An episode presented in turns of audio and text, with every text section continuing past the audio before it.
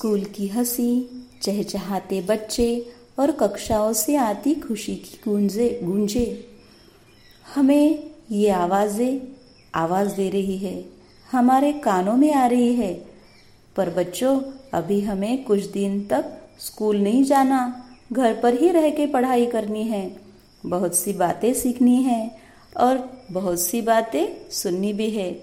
और यह हम सुनने वाले हैं खंडाला वाहिनी पर। आज हमें जिला परिषद पाठशाला बाबुल गाँव की अध्यापिका मीनल देशमुख कुछ वाक प्रचार और मुहावरे लेके आई है। वह हमने सुनने हैं और याद भी करने हैं। तो चलो सुनते हैं वाक प्रचार और मुहावरे। नमस्ते मेरे प्यारे दोस्तों। आज मैं आपको बताने वाली हूँ कक्षा सातवीं के हिंदी सुलभ भारती के किताब में से चुने हुए कुछ मुहावरे और उनके अर्थ तथा उनका वाक्य में प्रयोग। तो बच्चों, सबसे पहले हम देखेंगे कि मुहावरा शब्द का क्या अर्थ होता है। किसी विशेष अर्थ को प्रकट करने वाले वाक्यांश को मुहावरा कहा जाता है। यानी कि मुहावरा मतलब ऐसा वाक्यांश जो सामान्य अर्थ का बोध न कराकर किसी विशेष अर्थ को प्रतीत करता है।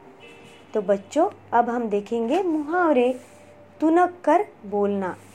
मतलब थोड़े गुस्से में आकर बोलना या चिढ़कर बोलना। वाक्य में प्रयोग है, मोहन की दादी को जब भी गुस्सा आता है, तब वह तुनक कर बोलती है। दूसरा वाक्य में प्रयोग है, राज बाहर से थका मांदा जैसे ही घर आया तो उसके भाई ने उसे बाज़ार से कुछ सामान लाने को कहा। तो राजू तुनक कर बोला मुझसे न होगा। तो बच्चों, अपने से जो बड़े होते हैं उनसे तुनक कर बोलना अच्छी बात है? नहीं। दूसरा मुहावरा है अक्ल का पत्ता खोलना, यानी कि तरकीब बताना।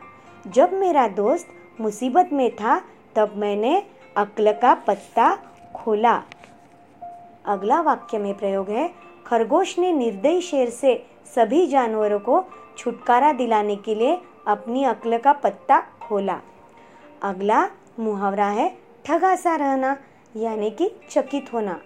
सर्कस में नाचता हुआ हाथी देखकर बच्चे ठगे से रह गए। दूसरा वाक्य में प्रयोग है, एक छोटे से बच्चे के मुँह से समझदारी की बात सुनकर हम सब ठगे से रह गए। अच्छा तो बच्चों, आज का आपका घर का पाठ है। आपको मैंने सिखाए हुए मुहावरे और उनका अर्थ आपके नोटबुक में अच्छी तरह से लिखना है और उनके वाक्य में प्रयोग करने का प्रयत्न करना है और आपको अपना कार्य अच्छी तरह से करना है। समझे तो बच्चों? अच्छा तो आज के लिए इतना ही काफ़ी है। धन्यवाद।